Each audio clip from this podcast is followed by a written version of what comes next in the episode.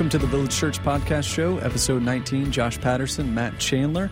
Looking forward to today's episode where we're going to talk about a new campus for the Village Church located in Southlake. We'll talk and unpack that here in a little bit. And then also looking forward to a lengthy discussion with Zach Eswine as we're going to talk about his new book, his story, and really what that means for pastors, leaders, and just people anywhere and everywhere. So, should be a great show. Yeah, I'm really excited about that. Just have read a lot of Zach's stuff, and it's been impactful for me. I know we've got uh, the book for the Acts 29 pastors as well as our own pastoral staff, and so I'm eager to hear from him the things the Lord's shown him and uh, how he can help us and help others. I think the Lord's given him a, a, real keen insight into how he's designed us to operate and work in our being human and ordinary yep. and that being okay. And so I'm yep. excited about that dialogue. For sure, for sure. Before we uh, have Zach on the show, we do want to talk just a little bit about a new campus for the Village Church. We've we've informed our members, and hopefully, if you're a member of the Village, that you already know about this. If not, then uh, here you go.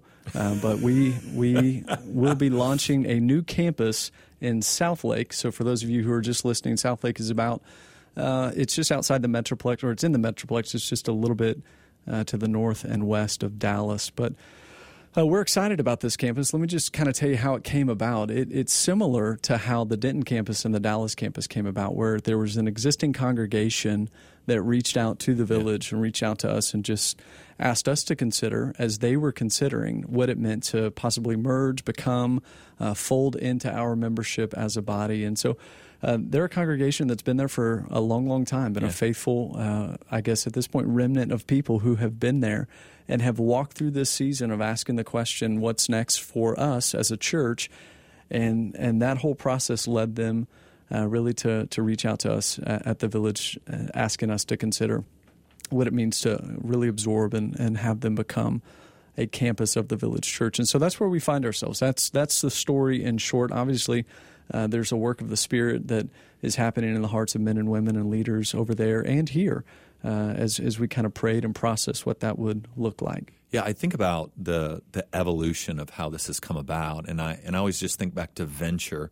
I think back to a Wednesday night yep. in the old red brick building where we just cried out and asked God to do something mm-hmm. uh, to help us with what He was doing here in a way that really only He could get the credit for it. And, and we couldn't lay before people, this is how you go about doing this, but rather we would have to, in all integrity, say, we prayed, we fasted, we sought the face of God, and God acted on our behalf. And and so when I think about the Southlake campus as as well as um, the the Dallas campus and um, and the Denton campus, I really these were not efforts of ours. They right. weren't even, in, in fact, in, internally there was some dialogue because we weren't really paying attention to what the Lord was laying before us clearly. And so the evolution of just praying and fasting, and then I, you know, I wrote an article for uh, Nine Marks years ago called "Clouds on the Horizon," which was my own skepticism about multi-site and and what its future was and what its impact would be on the church. And so um, to go from that to this um, I, I, think I want to call it a fragile piece.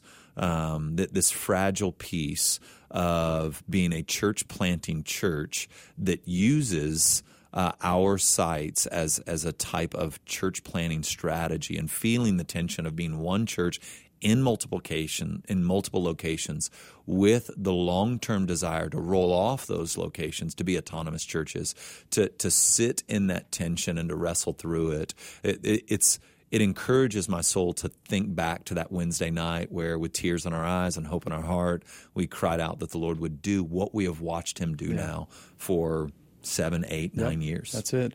And and I think it's important as we as we're talking about Southlake and and a congregation that approached us in that that that there have been other congregations that have approached us over the years, and that that through a season of prayer that we have not uh, proceeded or yeah. moved forward with them and and for whatever reason, the Lord has just brought either the right building, uh, yeah. you know, that we've been able to purchase, as, as was the case with Plano and Fort Worth, where there was just a real growing burden in the leadership and in the congregation at the church for those specific areas.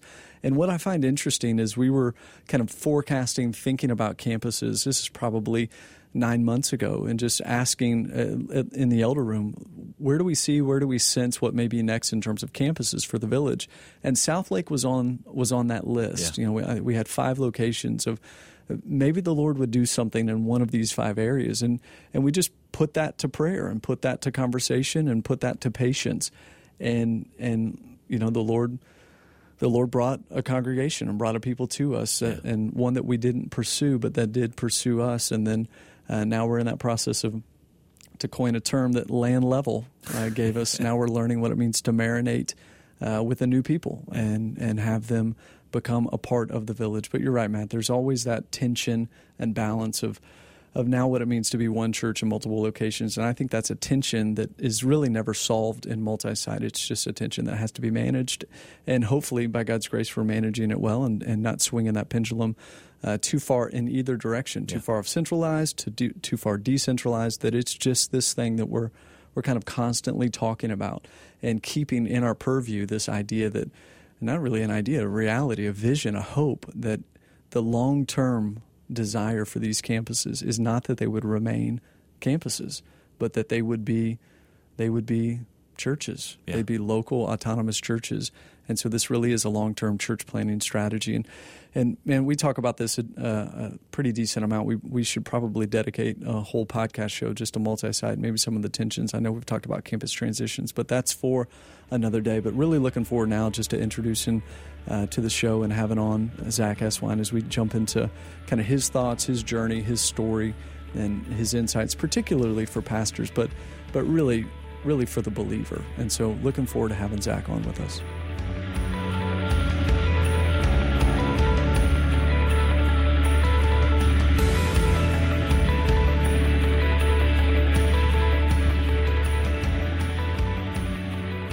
Well, welcome back to episode 19 of the Village Church Podcast Show. Uh, Josh earlier introduced our special guest for this show, Zach Eswine, who is the pastor of Riverside Church in Webster Groves, Missouri. Now, Zach, um, I've got family there. Do you pronounce it Missouri or do you pronounce it Missouri? Yeah, so I'm I'm na- I'm not native here, so I'll say Missouri, but uh, the folks around here say Missouri for sure. Yeah, both my parents' families are from Missouri. They're out by Lake Pomme de Terre and out in the woods and good people. But they, I, I picked oh, up yeah. years ago that oh, it, they call it Missouri there. So now Zach has Zach has authored uh, quite a few books: uh, Kindled Fire, Sensing Jesus, Preaching to a Post Everything World, Recovering Eden, Spurgeon's Sorrows, and The Imperfect Pastor.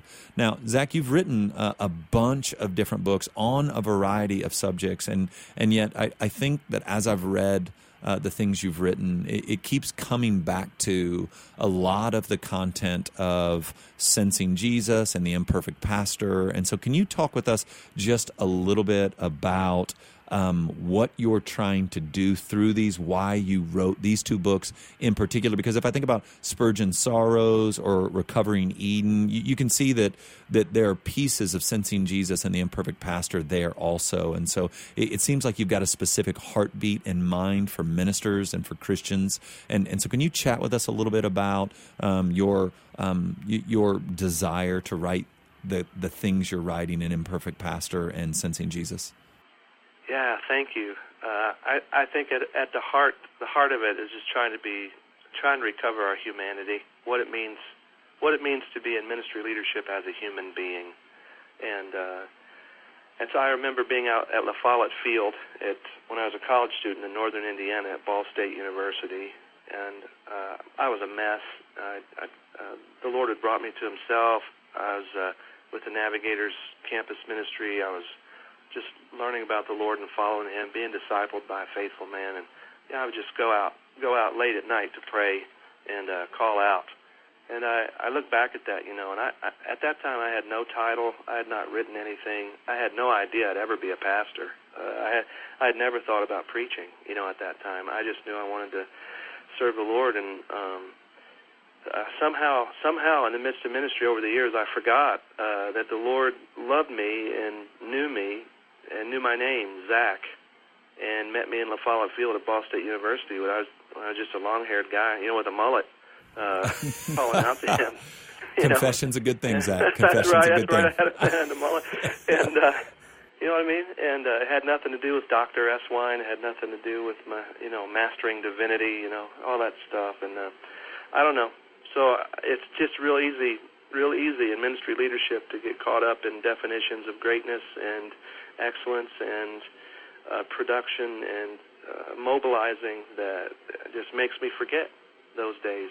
Um, and uh, and I know there's a time coming when when all my mobilizing and everything will come to an end in this human life, and I'll be an old man, uh, Lord willing, watching younger men do what I once did. And I don't know uh, how how do we approach how do we approach this this life, this apprenticeship with Jesus in ministry, remembering our names because um, He certainly knows them, and remembering who who we are as human beings. I think that's my heart. That's what's going on.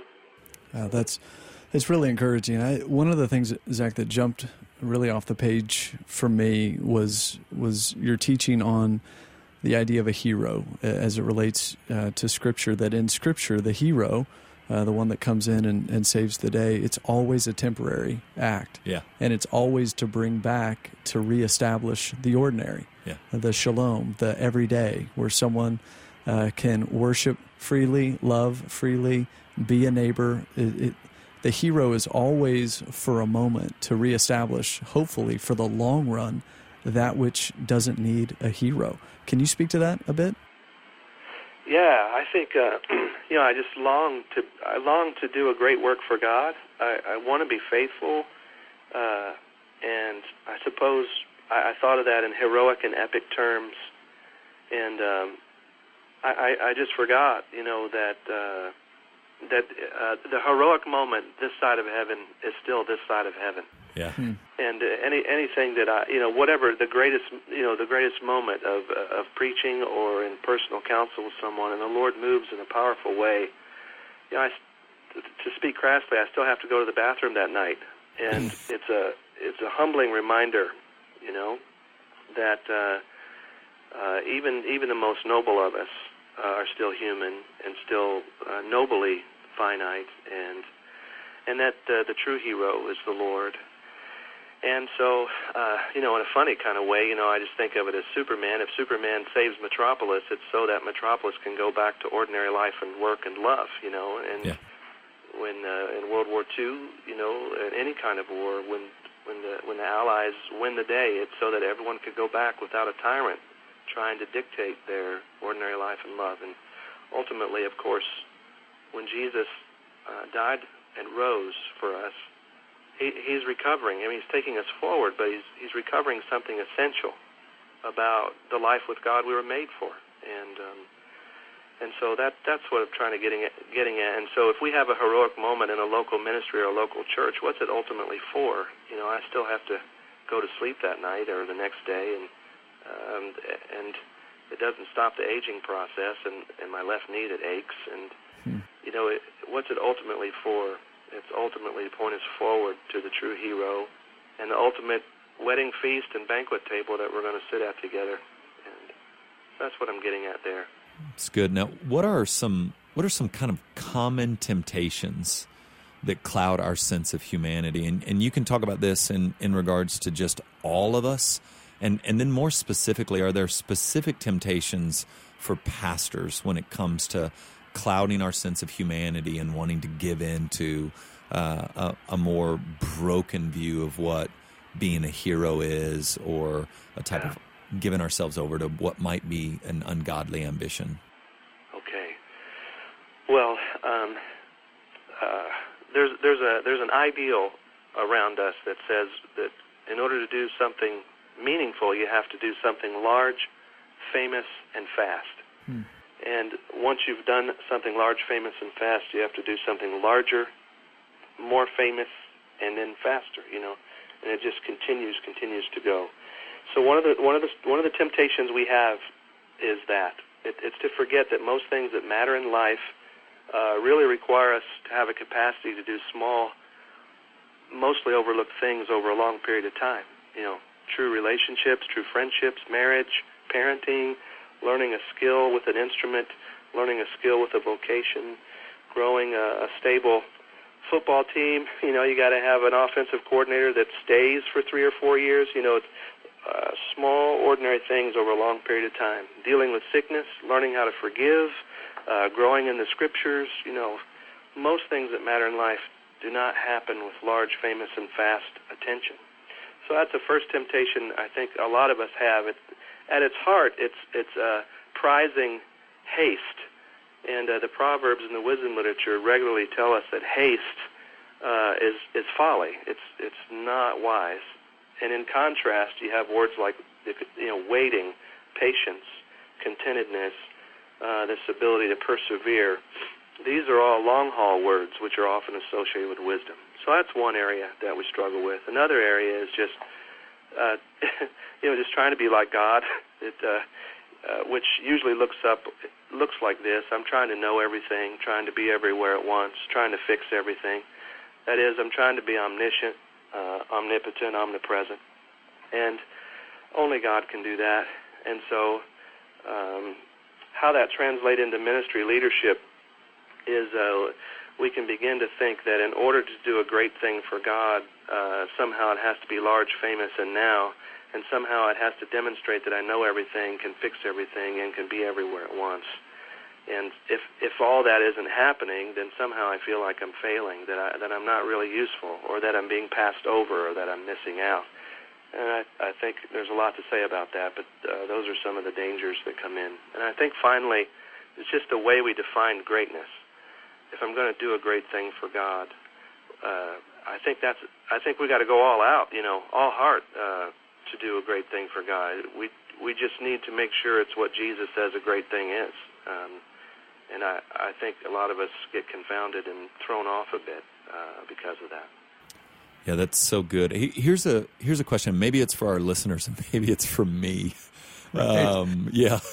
So uh, I I think ambition and achievement are they're they're good things. They're not necessarily evil things, and and yet uh, they can easily become problematic. So I, I know in my own life, I uh, my earnest desire is to to love the village church and to love my wife and to love my children, to coach my son's team, to to be fully present in any given moment, and and and yet I I guess my question is to where where is the burying talent in the sand versus giving yourself over to what hopefully is godly ambition. Again, I guess I'm struggling in my own personal life to find the line of what it looks like to be faithful with the giftedness and calling of God on my life. What's stemming from my own hurts and and my own issues that need to be dealt with? What what does drive me? What does it look like to be faithful in our giftedness and and be human?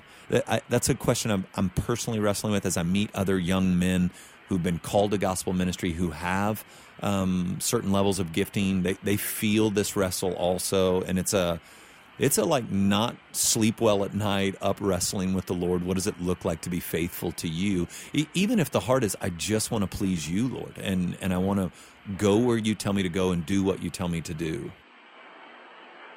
Yeah, I man, that's the heart of it. I think that that's a that's a conversation that we just we continue to have together, and uh, at the heart of it, uh, this faithfulness.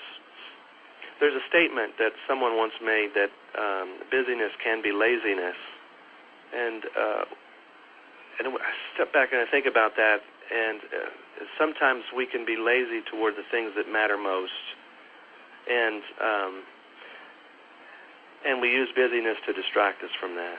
And so sometimes a guy thinks, uh, you know, to be faithful, uh, I gotta I gotta do something great and gets busy with doing great things and doesn't and just forgets that that prayer a, a time of prayer that no one sees is great in God's eyes you know that a that a po- poverty of spirit uh, is blessed in God's eyes and you know if you walk down the sermon on the mount there and those beatitudes and the things that the Lord says are blessed um, it, there's no, there's nothing in there about numbers of people that I've preached to or uh, amount of books that I've written, or or the fact that I didn't preach to that many and I didn't write that many books, therefore I'm less blessed. There's just it isn't about that at all. It, it seems to be that whether whether we're dealing with large amounts of people in ministry or small amounts of people is almost irrelevant because the questions are going to fundamentally be the same, and that is uh, we're going to invite people to know uh, what it is to, to be a beggar of soul and what it is to mourn uh, over our sin and the fact that people sin against us. And what it is to pers- to experience the mercy of Christ and the hunger and thirst for righteousness, you know, and to be persecuted for righteousness' sake, and and so none of those folks, you know, who followed Jesus, uh, you know, they're heroes to us, but the fact is they just weren't known at all in in that world, you know, yeah. uh, other than as a scandal or you know they're a minority fringe group, you know, and so um, I'm rambling a bit. I'm, I think I'm just trying to get at what is Jesus, what does Jesus value? And I think once we get there, we realize, okay, I can I can say no to an invitation to to speak, even if it was to a lot of people, and say yes at the same time to a small number, or vice versa. That that uh, I, I think some of my colleagues would differ with me on this. I want to be really careful because I'm not picking on numbers at all. Uh, some of us, God calls us, some of us, to those kinds of situations, um, as you guys yourselves know. And uh, when that happens, we need all the prayer we can get. you know, sure. I'm just trying to say that the number. Uh, uh, what happens is someone will say to a young a young guy, "Man, you are gifted. You're going to have a platform. You need to position yourself." And uh, and and without thinking about it, we import a numerical value or measure to it. And so the the guy starts to think in terms of numbers uh, or a, a level of acknowledgement by a number of people. And at that point, uh, that that's a trap because um, for the Lord, it, it isn't about the number of people so much as the people themselves and what He wants you to say to them. And that could be a small number or a large number. And uh, and so another thing at the heart of that is just that phrase, you know, when when the Lord says to Peter, you know, those two statements to Peter near the end of, you know, there in the Gospels, where one, Peter shouldn't worry about John, you know, hey, don't worry about him, you follow me. Yeah. And then the the the second thing was, you know, when you were younger, you went where you wanted to go. When you're old, someone else will dress you and tell you where to go. This whole idea that, hey, Peter, uh, I'll take care of this guy. You just follow me with what I've asked you to do. And uh, Peter, you're going to end up doing things you don't personally prefer, but I've called you to it, and it'll be for my glory and it'll be for your good. And somewhere in all those words I'm saying right now, there's there's some language we're trying to find together. You know. Yeah.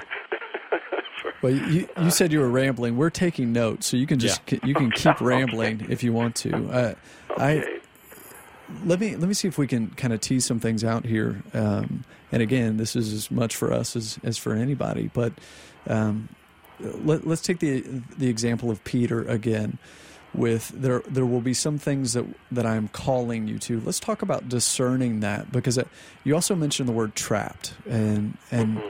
how do we know? How do we discern? How do we kind of sift apart? Um, this is my own self deception, which by definition I can't really see uh, and I'm I'm trapped in it versus I'm I'm discerning this is where the Lord's leading me and um, and, I, I love what you say about numbers and platform and all of those types of things. So those those realities aside, for for the person, for the leader, the minister, the pastor who is trying to discern but can't quite make sense, is this me or is this the Lord? Yeah. Yeah, that's boy, that's a profound question. Uh, well, you know, we know some basic things. You know, we know that we need a we need a community of people to help us sort that out, and we need some time. Uh, um, and so that's going to be important. People who know know me as uh, Zach, uh, not my uh, personas, but you know they just know me. They've been in my house. They know my kids. You know, uh, we need folks like that who know us, who can help us sort that out, um, and that takes time. And uh, and I I think part of that sorting out with community in the context of God's Word is is just we need time to sift out our motives before the Lord. Um, and so one thing is this I think it was Francis Schaeffer in his book uh, No Little People. He's suggesting that it's not always, you know, how you know how to go to the next stage or to the next step or the next thing you're being asked to do. You have to ask this question: If I do this, can I still have my heart with God? You know, hmm. can I still have the the time I need to cultivate my heart with God and with the good work He's given me to do with my family? All these callings are they matter to Him. Can I can I still have a, a, a patterns of rest and patterns of hard work? If I if I take this other step, will all those things still be in place? And I think that's an interesting question to ask. Um, or uh, and alongside of that, if if I'm being asked something and I'm asking that question, can I still have this heart for God intact where I can still have a pace of hearing Him? Uh, if I'm going into a culture that doesn't know how to do that, do I have the, does my family and I, do we have the time and capacity and resources to be able to see that kind of culture change, which will, you know, take a few years? And, um, and so what am I saying? Community in the context of His Word. We need time and patience to sort through our moods, to sort through our reactions, to get to what our actual motives are. I need to be able to ask. At the, at the end of this all, I'm I'm selling the whole field. I'm buying a field because there's this treasure in it. Yeah. I, I don't want to gain the whole world and lose my soul, even if it's in ministry. So, can I can I take this other position in a way that enables that to still flourish? And then I think another uh, question to ask is, if I leave, what happens? And so here's an anecdote about that. It's a very personal one. I think it was about year four. I've been here at Riverside for seven years. First handful of years were so difficult, and uh, about year four, uh, one of the guys asked me if I'm if I'm leaving. You know, you've been here. I've been here a little over three years. So are you in it, or are you getting ready to go?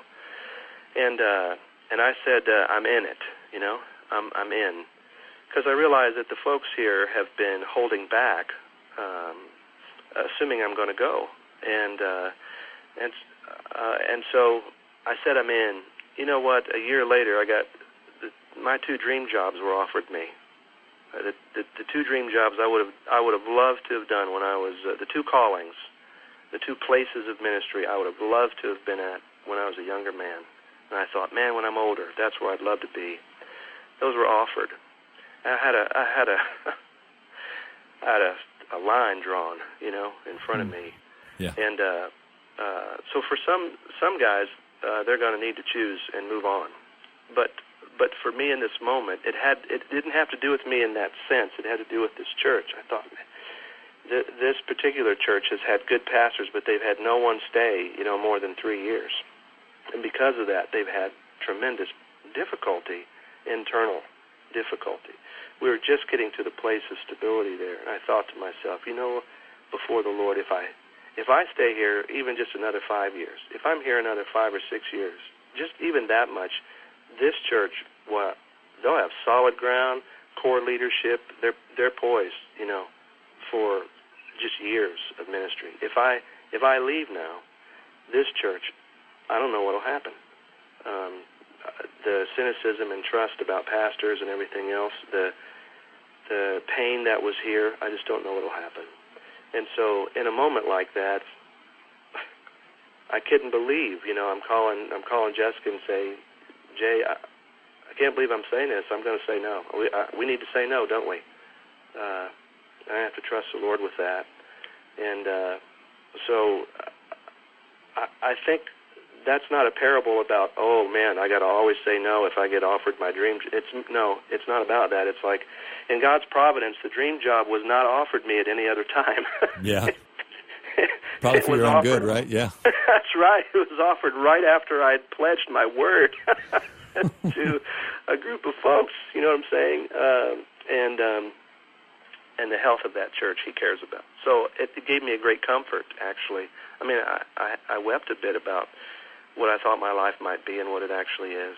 But in terms of the solidness inside, I knew, no, this is worth it. Uh, that every, it's it's all good. I've not missed out. Um, uh, I don't know. Is there something in there that's helpful? Oh, absolutely. One thing okay. I just want to pull out and highlight uh, before I ask you the last question is just, you know, you mentioned community time in the context of God's Word, and, and just for pastors, ministers, leaders, uh, I think one temptation that that we can feel is is the aloneness or the loneliness of ministry, uh, the the fear of being known. And so, what you just described is something that I know uh, Matt has has walked through and does walk through is the idea of Matt Chandler, Zach Eswine versus Matt and Zach, and um, and Matt has said in in years past, I, when somebody calls me Matt Chandler, I know they don't really know me. Uh, mm. versus the guy or the gal who just says, "Hey, Matt." Yep. Um, so there's something about that that is, uh, to use your language, Zach, just human, ordinary, that that's really beautiful and essential. And so, just a challenge and a call to to leaders, ministers, pastors, whoever's listening to to fight for that knownness um, in their life. Otherwise, it's it's a terrifying reality of isolation and charades and projecting an image. It's just I think it's sad, and, and it's certainly not what the Lord values and has it's for worth people. The risk. It's, it's worth, worth the, risk. the, risk. of just being known as Matt or Zach. But uh, let me ask you this. This will be our last question. I've just I feel like I could sit here and listen for a long, long time, and want to give you this last question. Is we we've talked about humanity, kind of rescuing our humanity, seeing our humanity, sensing our humanity under the lordship of Christ. What you wrote about this? Uh, just give us some of those daily rhythms, reminders uh, that can help us kind of reclaim, remind us, refresh for us through a daily routine and practice that that reminds us of our humanity and why these things are important. Well, one of those uh, daily rhythms is just the four portions of a day. So I just think about four portions. Uh, just taking these uh, phrases from the scriptures, you know, morning, afternoon, night, and the you know, or evening, and the night watches.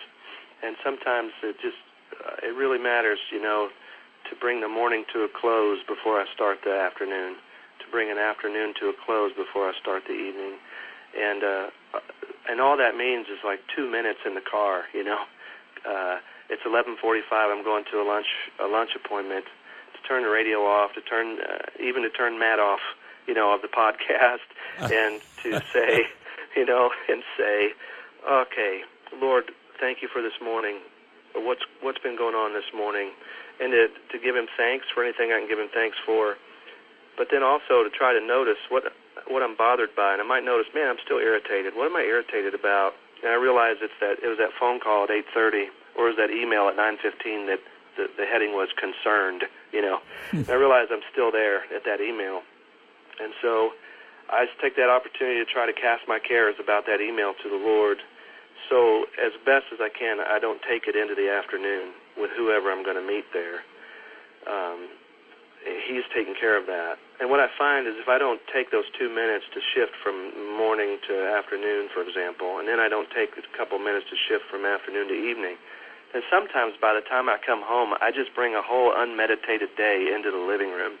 Yeah. And uh, I don't know if you've noticed this, but a lot of us have, if we're married, a lot of us have arguments right, right at dinner time. You know, right, right when everybody gets home and the kids and everything, and, or in the evening. And I think that's part of it. Sometimes we just bring an un- unmeditated day without gratitude for the things that God has done, which were probably really small but big to Him, and without a recognition of the things that were troublesome to us. And um, so that's one that's one rhythm. And I have to say, I was with a with a A29 guy yesterday and an A29 guy this morning. And uh, the guy yesterday, they both said in their own way, they sort of picture me after they read Sensing Jesus and The Imperfect Pastor. They picture me in pastoral ministry, just like out in a field praying, and some and somehow things get done. In you the know, woods. Yeah, that's right. That's right. You know, and uh, it was funny because uh, the, uh, the one one young pastor he he asked me a question about sermon prep and what I do, and so I pulled out my phone, you know, and, and started going into Evernote. And he just started to laugh because it blew his image. You know, he thought, he thought I, would, awesome. I would never have used Evernote, but it, this is a thing on you know for me with Evernote. I have uh, a notebook that just says the four portions, and what I'm doing is just collecting uh, scriptures that have to do with the morning, scriptures that have to do with the afternoon, scriptures that have to do with the evening, scriptures that have to do with the night watches, especially the Psalms, and especially the Gospels. Sure. And then uh, collecting prayers, you know, just from saints who've gone before us uh, regarding those sections, just as a way to try to help um, help me. I, I gotta my inner world get you know just spins spins into misguided ambition so much. I just mm. I just need basic help like that to keep my keep these rhythms going and keep my um, my prayers like that. And if I can get, I tell you, the thing I'm trying to do right now is uh, a 24-hour day of rest, right, with no email. 24 hours with no email, and it's just killing me. I it works. Um, if so, I've I've backed it. I've backed it down. Okay, it's not 24 hours. I'll, I'll start with four hours. Can I go four hours on my day off and not check?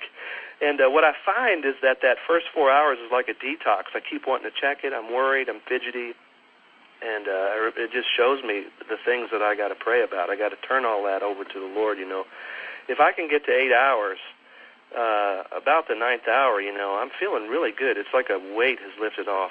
If I know there's a lot of emails waiting for me in the morning, but I know if it's an emergency, it's not going to be through email.